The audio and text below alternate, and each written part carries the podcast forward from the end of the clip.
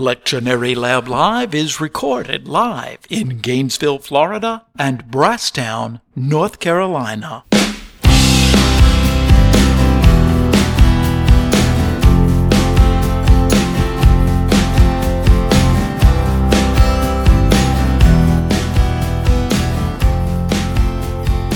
Welcome, everybody, to the Lectionary Lab Live. I'm John Fairless. I'm here with my Bubba, Delmer Chilton. Hey, hey, Bubba. Hey, Bubba. Hey, man. Good to hear from you today and get with you as we prepare to talk about uh, scriptures here, think about preaching. We are coming to a movable Sunday, kind of depending on how long the epiphany, after the Epiphany and before Lent starts, etc., etc. This is Transfiguration Sunday, or you may consider it the last Sunday after the Epiphany. But these are the texts for February the 11th, 2024. I want you to rear back, grab a handful of these texts, and tell us what you got going on in your mind today as we think about Well, preaching. Yeah, it gets moved around because Easter gets moved around. Yep. So whenever Easter is, and it's early this year, we're we're we get done with Easter before April. Usually it's in Yeah. April, but it's last last We've had a- so We've had a short time after the Epiphany. push Yeah. pushing it back. So February 11th is the last Sunday after the Epiphany. It is Transfiguration, which means with the 11th that Wednesday will be both Ash Wednesday and Valentine's Day. Now, talk about a clash of religious and cultural imagery. That's going to be interesting. And if your practice give up chocolate Lent, you're basically screwed. I, I don't know what or, know what you're gonna do.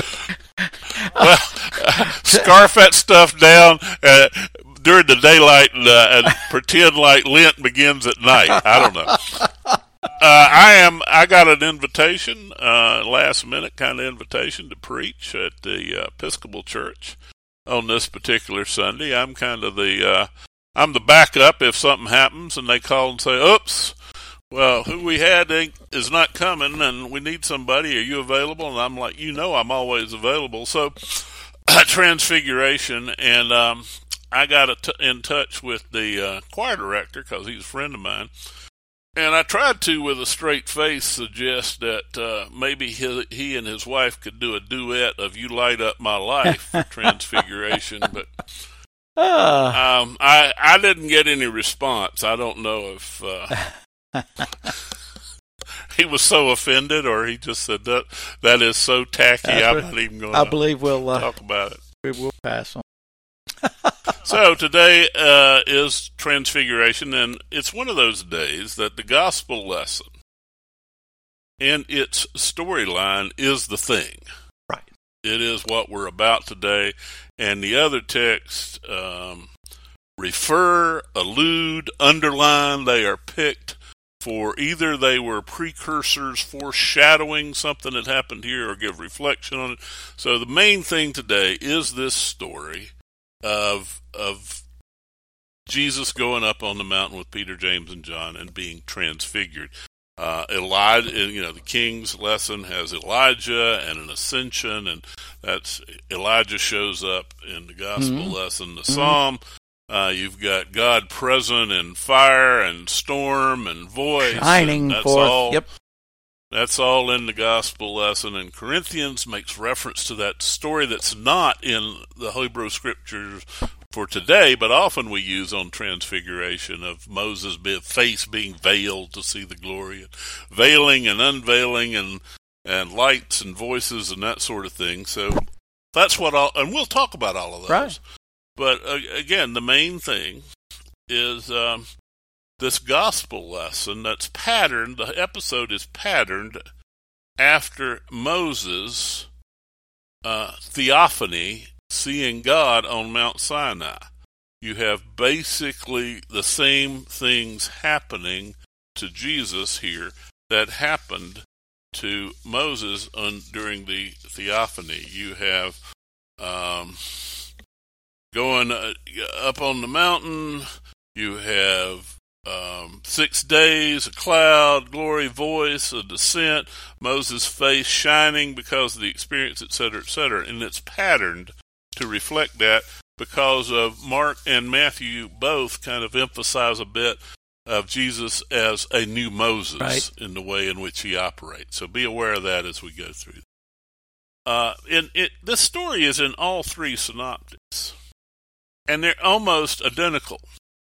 Um, I taught a little bit at uh, the uh, Interdenominational Theological Seminary in Atlanta, just an occasional course on uh, polity and constitution, an exciting thing.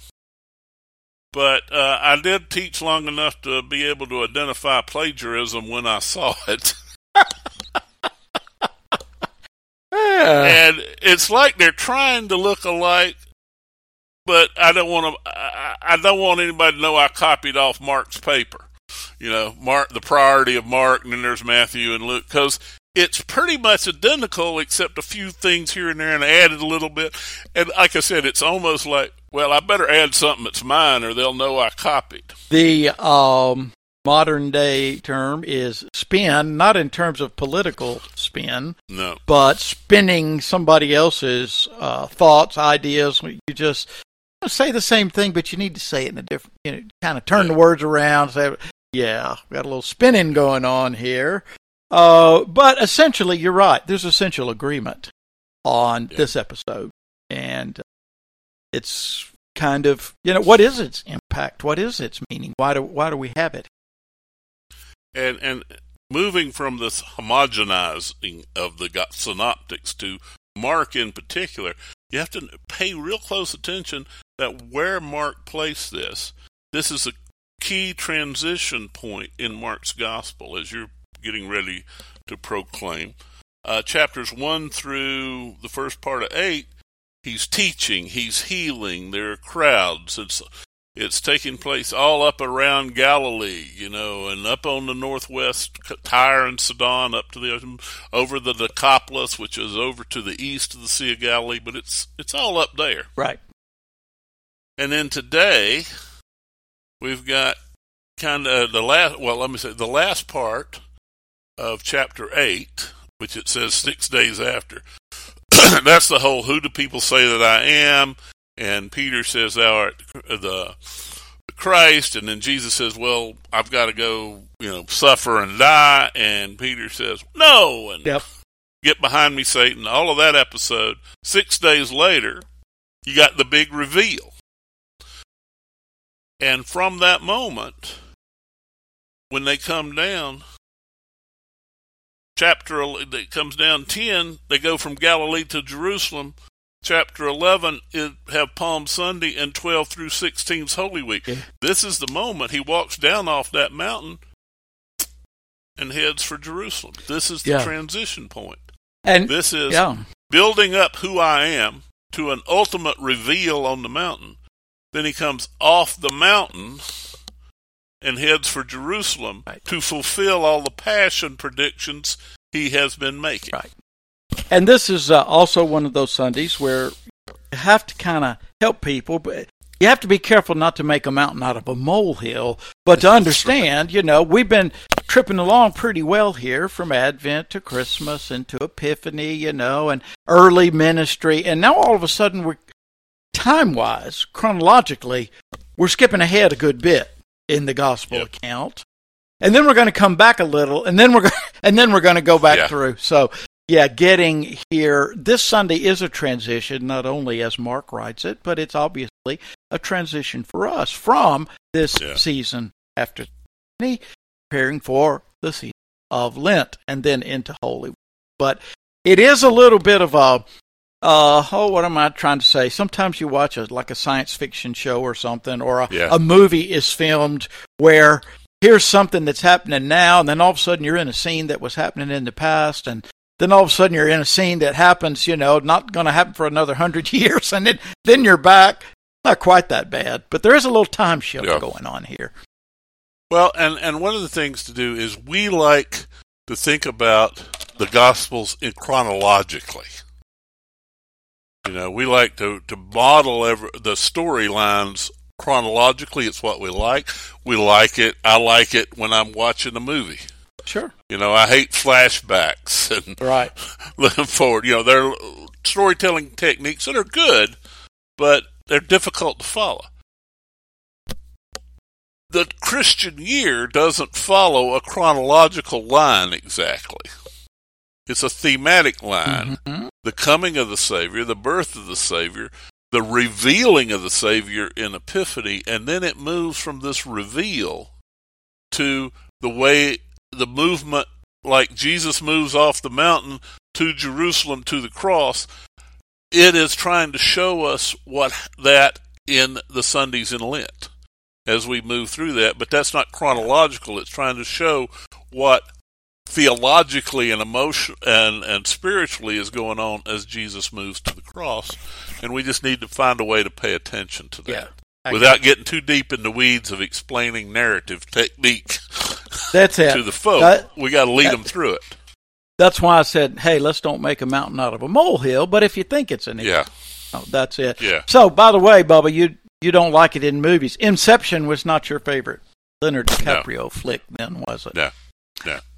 Well, I don't, I don't mind it when it's over, but it's harder. I'm, I'm old, and it's I got you. usually I don't What watch movies till after after dinner, and I'm sleepy, and I just want, I want, I want a Gunsmoke. He, bad guy there comes to town, somebody shoots him. You know, Marshal Dillon I'm thinks of a way to get out, get Yes. him out of it. I got you. Yeah. Let us All right, proceed am- with the real reason Yeah. we're here. yeah. What I want to do is talk about Kings, Psalm, and Corinthians fairly quickly, but to lay the ground so that when we read the Mhm. text, we will have experienced these and begin to see Yeah. what's working together here. So, Second Kings two one through twelve. This is the uh, the uh, chariots of fire taking Elijah off. It's uh, three things to look at here. Uh, one is the travel itinerary. Uh, as you pay attention to it, and, and the storytelling technique, the repetitive storytelling technique. So you could tell this was an oral story because it does that kind of thing in which you have th- the same thing happening over and over again. Uh, we know this from uh, Goldilocks and the Three Bears. You know, that's oh, that's she looked at the that's, her bed's too hard, my bed's too soft, it's too hot. It, you know, you know the Yeah, technique. that's well, right. Yeah. so he- everywhere he goes, you know, the prophets come out and say, "Don't you know?" And and and Elijah says, "Nah, you can't follow me." And Elijah says, "I won't quit." Word for word, it happens over three times. But the itinerary is important. Gilgal was the first camp that the Israelites made when they came came across the Jordan. Bethel was a temple site and was a shrine for the northern kingdom. Then you go to Jericho. We all know the walls falling in Jericho. That was the first victory that the Israelites had. Then he goes to the Jordan, which is the where they crossed into the Holy Land, and then he goes back across the Jordan into the wilderness before he's received. Now, why did he this itinerary? Not exactly sure of the meaning here, except a, there's a little bit of suspense of a storyteller as is he going to go now? Nope, not yet. Is he going to go now? Not yet. Is he going to go now? Yeah. Building that up. And also the mighty acts of God, of deepening as people were reflecting. All of these are places where God intervened on behalf of Israel, and God is going to intervene on behalf of Elijah here. So the second thing to look at is Elisha as a disciple who is seeing, sees and tells, an ideal disciple who, uh, he when he was invited to come, remember he said, "I got to go home and say goodbye to my family." Sound familiar? Yep. He went, but then when he decided he was going to go, he was all in. He killed all his oxen, which was a way of saying, I'm all in. I don't no- have a means of making a living anymore. Had a Nothing. big barbecue for the neighbors and friends, and I'm all in with Elijah, and he would never let him go. He followed him all the way. Every time he told him to go back, he would not stop following. Yep. I'll go with him, with him, all the way. That's an old gospel hymn. That our cheese factor for today. cheese factor for the day. and the third thing is the interesting open secret about Elijah was going to leave. Yeah. Die, depart. They knew the time, but not the place. All the prophets would come out. Don't you know? Everybody knows. And this, to me, I want to move. Remember that when we come to the business of don't tell anybody what you saw. Yeah. Open secret. I'm just playing with that. Um, so a lot of the connections with the gospel, with the mighty acts of God, ideal disciples, these didn't quite measure up to Elisha. Uh, give up all in order to follow all the way, and those are just kind of things to pay attention to as we look at this. I, if there's a sermon to be preached on this text, but today is transfiguration. I think we preach on the gospel and bring stuff from this text into the sermon. Under yeah, understand what's going on here. It's, uh, certainly not for today, but one of the things that strikes me is just how many prophets there were. Uh, Yeah. We have a few named prophets, and we tend to think, oh, yeah, the prophets of Israel, well, there was Jeremiah, and there was Isaiah, and here's Elijah. There's a handful of them.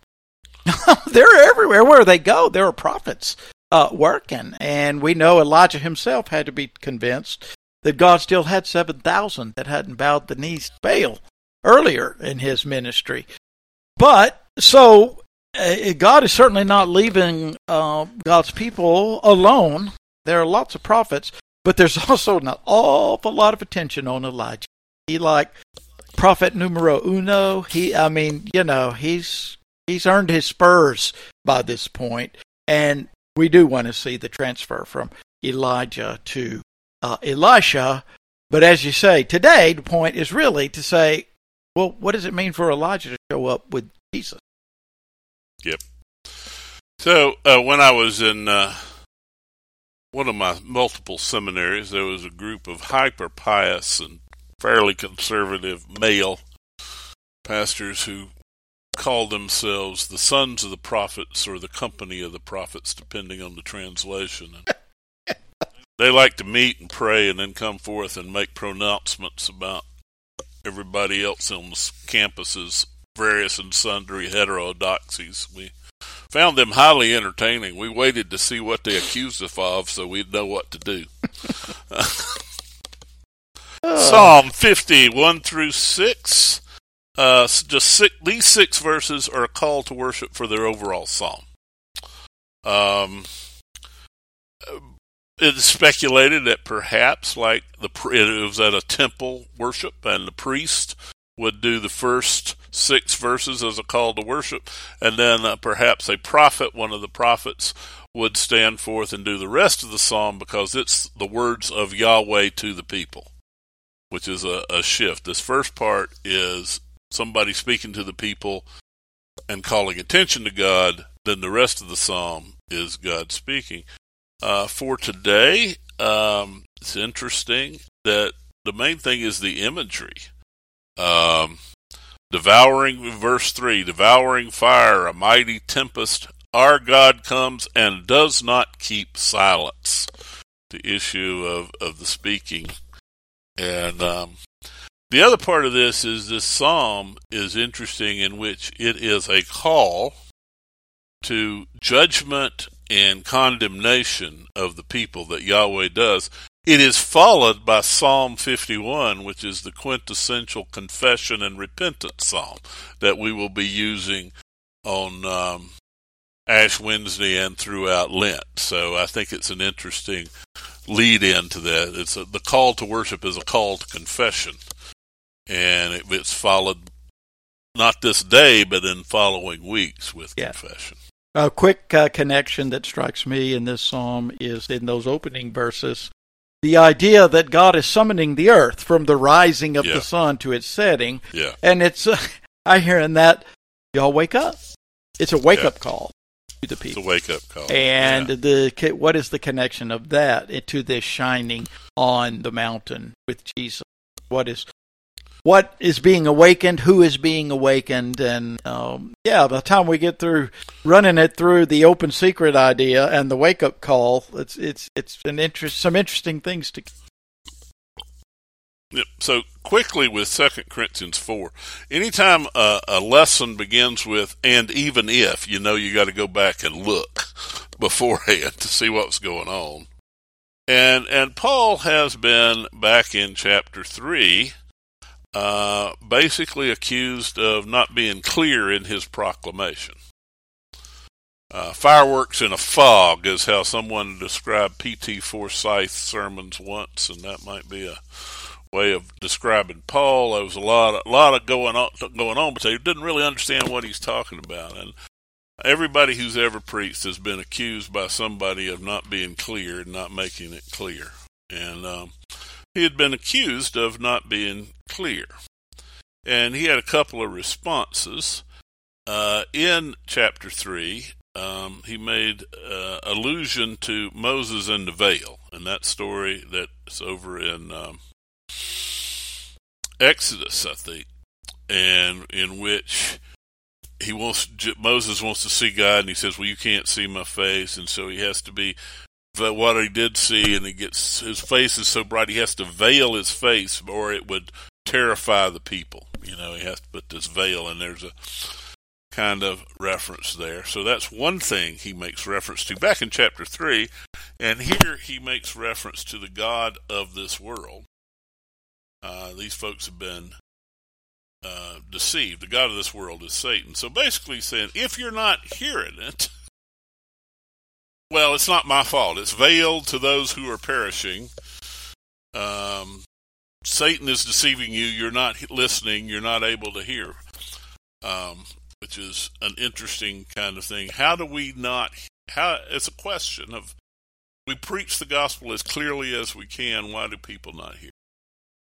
There's an old leadership magazine cartoon where the guy's leaning on the pulpit with a kind of disgusted look on his face, and he said, "I've been." Preaching about the transforming power of the love of Christ for six months. How come y'all look like the same old bunch? Mm. It is is a key question. So that's pretty what he's responding to. But verse five then becomes fairly important, in which he says, "Here's the thing: I'm not talking about myself. Y'all are attacking me." But I, I try not to proclaim myself. I proclaim Jesus Christ as, as Lord. And that's what I got. I think that that ties very much so to what happens in the Revelation is Jesus has been teaching, preaching, healing. He asked the disciples, Who do you say that I am? They said, You're the Lord. And then he tells them what he's got to do. And they say, Oh, not to you. Mm. And he says, They go up on the mountain and he is revealed in his glory. This is who I really am. Take all the veil off this is who I am. And this is what Paul is saying here. This is not about us. It's not about me. This is Jesus Christ is Lord. That's the key part of this story. And then it moves into let light shine out of the darkness. That connects this Jesus to the light that shines, gives light of the knowledge of the glory of God in the face of Christ. There's a direct connection. God's glory is shining in the face of Christ. And my all I'm trying to do is show you the face of Christ. Yet another connection to the creation, the, the beginning of it all. We've seen that a couple of times, and it'll come back again. Uh, enter Lent, the text. Uh, this is the God who said, "Let light shine out of darkness," yep. and now this light is the glory of God in Christ. So, so all of this, and we've got to remember that Corinthians was written before Mark though it happened after the events related in Mark. It's another one of those chronology things. So we've got we've got the background of the king's story and the the awareness of Elijah and his his transformation. There's an awareness of Moses' theophany among the people that are reading this gospel. There's an awareness of the psalm, and there's an awareness of the stories of uh, pillar of cloud by day and a pillar of fire by night. There's all of this stuff is there mm-hmm. as they read this story, and you have this story, and it follows on. Jesus trying to say, "This is who I am." Right. what it means for me to be the Christ is I'm going to go to Jerusalem and I'm going to suffer and I'm going to die and then I'll be raised again. Oh no, Lord, we don't, that don't sound right. Six days after, later, Jesus took Peter, James, and John, representative right. disciples like Elisha, led them up on a high mountain apart by themselves, and he was transfigured before them. It's the same word as metamorphosis. He was changed. Metaphoron. His shape, he shape shifted. Yeah. In front of him. This was not gradual like Gregor Samsa. This was uh, this was kind of yeah. all at once. Boom. It was uh, if you're a deep space nine kind of guy, uh, shapeshifters, people who can change from one shape to another. But the key is underneath whatever shape shifting's going on with Jesus, there is a real true who he is. I think the key is he had become human, incarnate, to be with us, and in this moment, it was revealed as to who Jesus really is, and it overwhelmed him. I think that's an outstanding point, and it's not one I've always thought of. Trying to figure out what this transfiguration is about. And so instead of trying to do all this work with the Greek and morphe and, you know, soma and all this kind of stuff, the idea that, boom, the veil is lifted, and for these moments, these fellows see this. And in essence, it's Jesus saying, Look, this is who I really am. I'm just walking with you guys in a way you can understand and relate. Yeah. And I'm, I'm here to do work. But in terms of who I really am, you caught a glimpse on the mountain. Now, just keep yeah. that to yourselves for a while. Yeah. And then, yeah. People can't handle it. So you got this this dazzling white and such as no one on earth could bleach them. You know, all of this attempts to explain. But really what happens is the veil that Jesus has voluntarily adopted to be incarnate and with us gets lifted for a brief moment. So much so that it, it's almost like there's a rip mm. in the space time continuum for a moment and there he is with Elijah and Moses. They are, the, Peter, James, and John are seeing who Jesus really is and seeing who he really hangs with. That kind of, that holy thin place in the universe, and there they are. Now, oftentimes, and I, I've used this too, and I think it's true that that's a representative of law and prophets. Right. And that Jesus completes the law and the prophets. But another thing about these folks is that um, they were with the Lord only when they died, basically. There's a uniqueness to their passing. Moses was alone with God and died, and God, the Lord buried him. That's interesting. The Lord buried him, and nobody knows where his grave is. You know, so uh, uh, so they don't go worship Moses. They remember to worship the Lord third.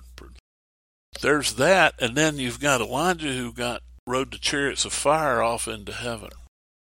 And they're waiting for Elijah to come back. I think there's a sign, there's something there that's trying to say, really think about who you're dealing with here. Death was not going to be the end for him either.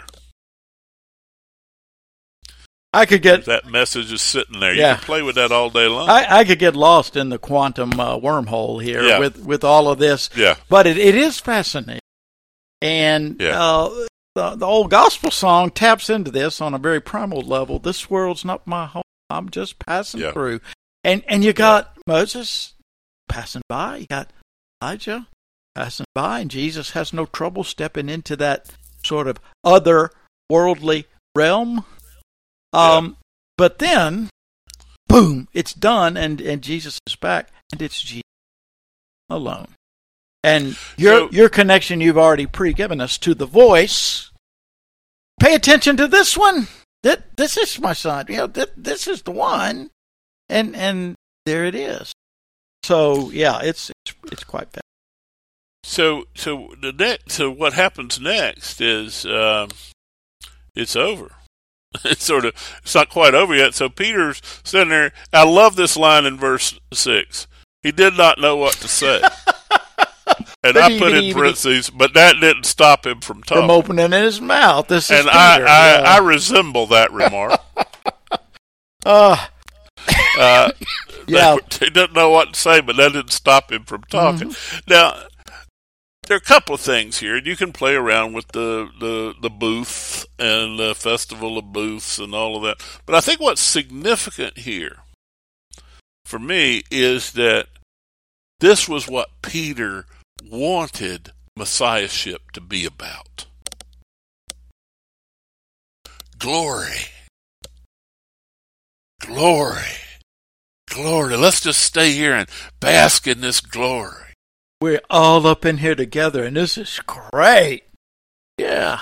Let's just be here, and this this is the for for Peter. It feels like I'm terrified, but this feels like what we've been working for, what we believed when you said, Follow me. This is what we thought.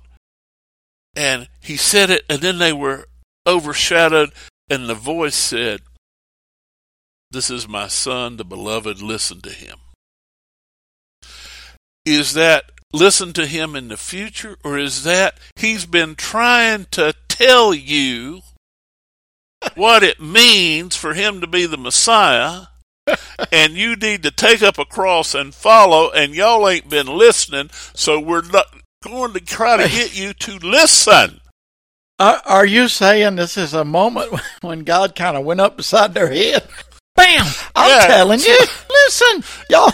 It's like, like my grandpa's story about the man and the mule, and the mule supposedly would do anything you told him, but the mule wouldn't do what he told him. He called the man he ordered, or, bought it from, said, "Listen, this mule's not behaving." The man came over, said, "Well, show me what you did." He said, "All right, mule, come out here and back in front of that plow." The mule just stood there.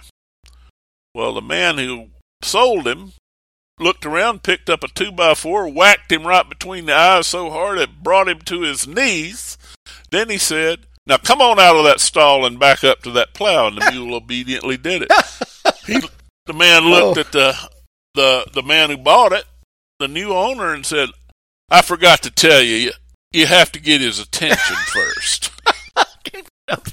this is this is God getting Peter, James, and John, and our attention mm.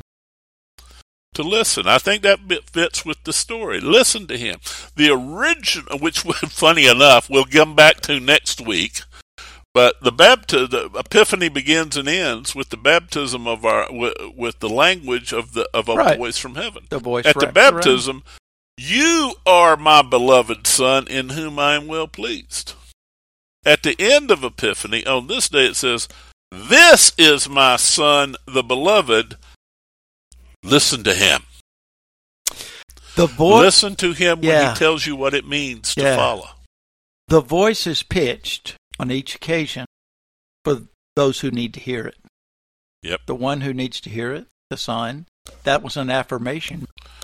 About to be yep. driven into the wilderness and face all kind of stuff, but that was an affirmation. Now, who needs those who are going to carry this on? And either I, I, I do like your interpretation of uh, you hadn't been listening, now you need to listen, or as Jesus says, look, keep this to yourselves until after resurrection. Yep. Now, it's all going to come together. You're you're going to get it later, but you're going to need to. So, yeah, the voice is pitched for our ears right when we need to hear it. Well, and, and messianic secret is a is a there's a lot of debate about what it what it means. I know at least one thing that it means is it's not possible to understand what you've just seen until after the completion of my mission of life, death, and resurrection. And it says, until after the Son of Man had risen from the dead it becomes a part of the proclamation of the risen Christ, not the proclamation of the earthly Jesus walking around teaching and preaching. That's a different story in a lot of ways. And this was, uh, what's that hymn line? Foretaste of glory to come. Oh, what a foretaste of glory divine. This there. is a bit of foretaste of saying, listen to these people. And he doesn't want them saying, but he wants to double down with them till they know what's going on. So that basically, I don't want to fight with y'all about this no more. I want you to understand this is what's happening. This is who we are. And goes back to that ending of uh, that piece I mentioned in Second Kings about an open secret.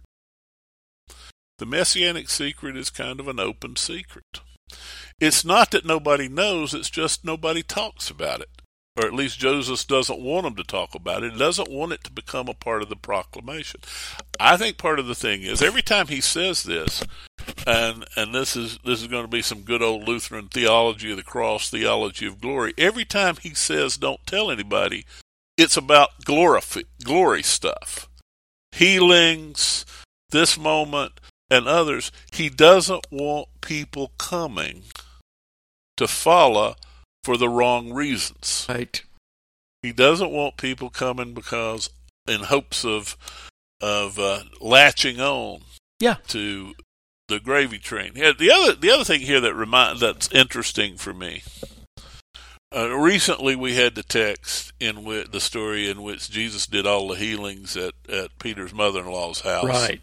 Then he goes off to pray, and the whole city had come, and they're looking for him because they want to keep this thing going. And he's prayed, and he said, "Nah, we need to move on. We got to move on. I, it's this healing business is great, but it's not the main thing. I got. I got to go do thing. I need to go out and talk about repentance in the kingdom of God. I think that's another part of it here today. He said, "Yeah, we could stay here on this mountain, and y'all could go get people to come and see this." And but to what end? Yep. There, people need to know that uh, people can come and stare at Jesus and know that oh, God's glory is here and be awed by it, or they can see Him take up a cross sacrificially. They can see what it means to follow and they can begin to live their lives in that manner with one another.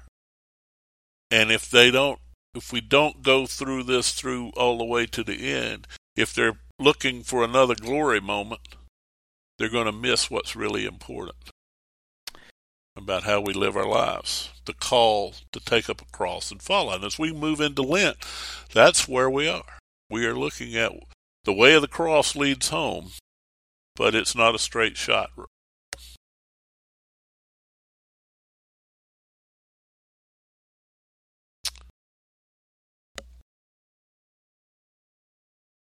And everything stopped. I'm going to try to bring you back. Now, are you back? Press up on me. I am. You stopped. You froze too. So Now, there you are. says your there you connection's unstable. Network is struggling. So, give me that the way of the cross because that's where it dropped out, The way of the cross leads home, right? but it's not a straight and easy route. Ooh. I like it. It's not. It's not a GPS shortest distance, easiest route. It is following Jesus where you need you need to go. Where he leads me, I will follow. Man, we got all kind of gospel song references that could could happen Yes. this week, but no, I- I, think that is absolutely it. If nothing else, well, I'm not going to say if nothing else. Among the many things that are happening here, I do believe that wake up call that I don't know a two before upside the head's probably not the best image to use, but uh, something that kind of stuns us out of our normal uh, way to think about this, and and then the fact that this call to follow this this this this message that Jesus was so driven to proclaim is a message that demands response. The kingdom of heaven is at hand. Repent.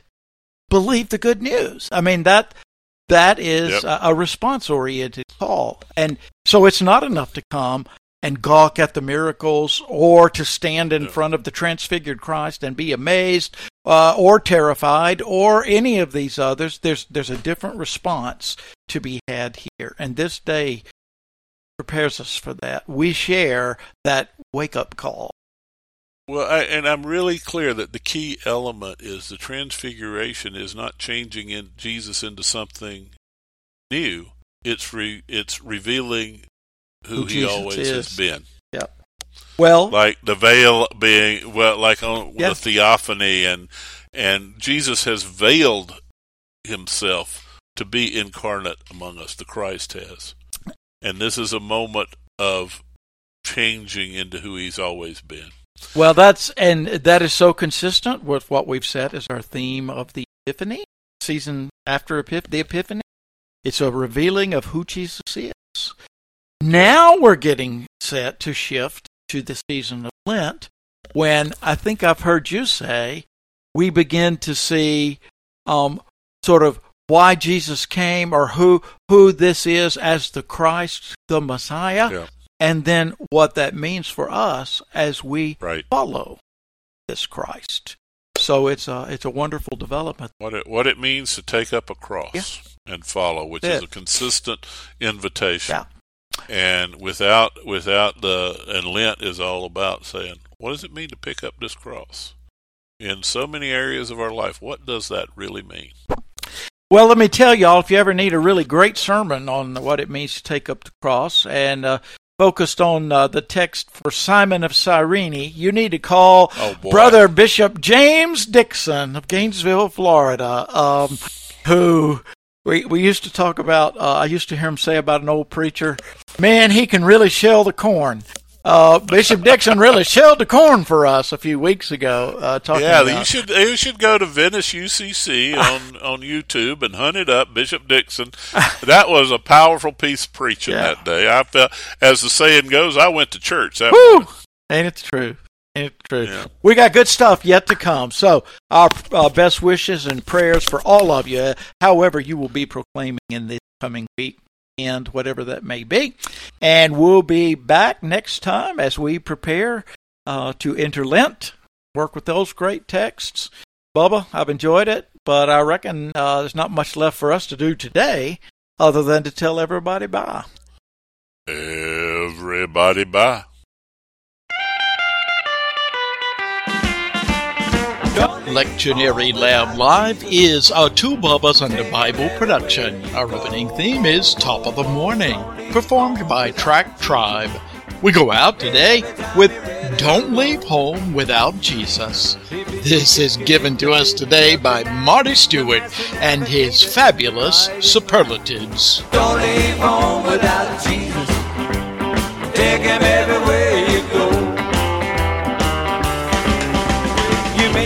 your keys, may forget your phone, forget your second notice on a past due loan. Overcoat, laptop, GPS, checkbook, grocery list, all that mess. But don't leave home without Jesus. Take him everywhere you go. Oh, oh, oh, don't leave home without Jesus. Every time you're ready to oh, roll. He'll be your friend in the darkest hour. Help you hold your Savior with the Holy Ghost of power. Don't leave home without Jesus. Take him everywhere you go.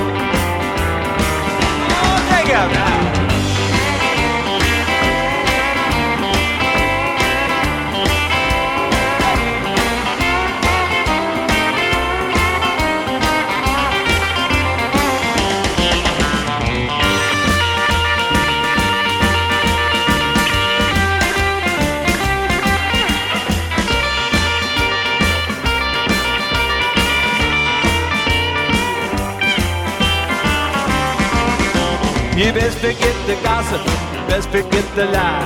Forget the temptation of a wandering eye. Forget about the liquor, forget about the dope. Remember, King Jesus is your only hope. Well, don't leave home without Jesus. Take him everywhere you go. Don't leave home without Jesus. Every time you're ready to roll. He's the good shepherd, the great I am, Alpha and Omega to the wandering lamb. Don't leave home without Jesus. Take him everywhere you go. Take him everywhere you go. Take him everywhere you go.